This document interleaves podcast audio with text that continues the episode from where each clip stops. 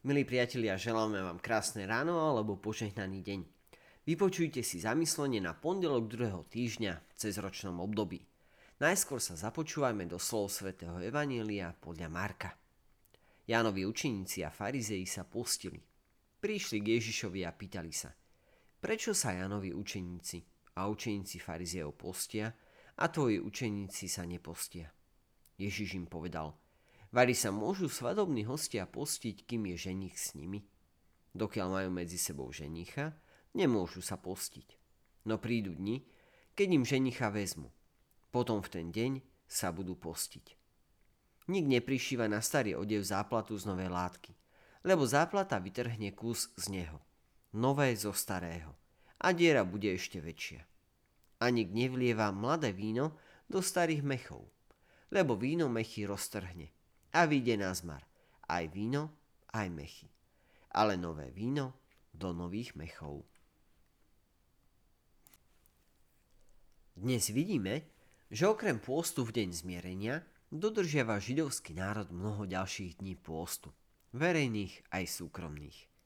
Dní pôstu sa prejavovali smutkom, pokáním, očisťovaním, prípravou na sviatok alebo poslanie, či vyprosovaním Božej milosti.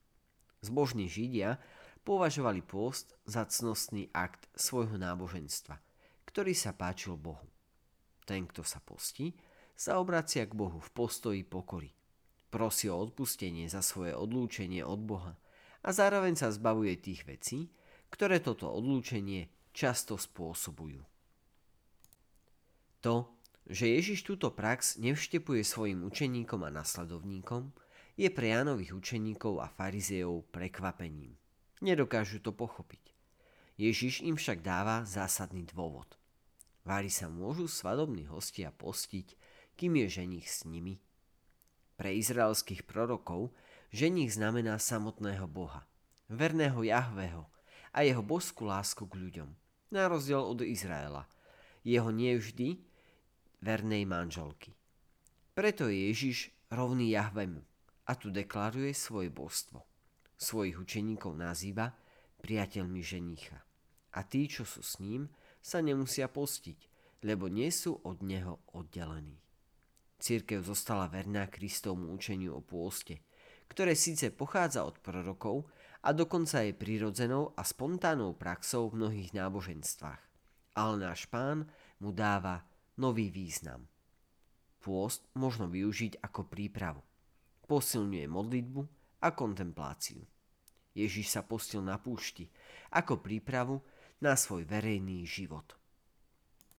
Medzi tými, ktorí ho počúvali, bolo veľa chudobných ľudí, ktorým nebolo cudzie ošuchané oblečenie. Rovnako aj vinohradníci, ktorí určite vedeli, čo sa stane, keď sa nové víno naleje do starých mechov.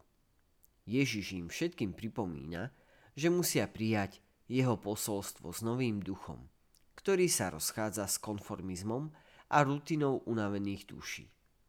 Ježiš ponúka niečo úplne iné. Nie ďalšiu verziu zákona, ale úplne nový život. Milí priatelia, želáme vám krásny a požehnaný deň.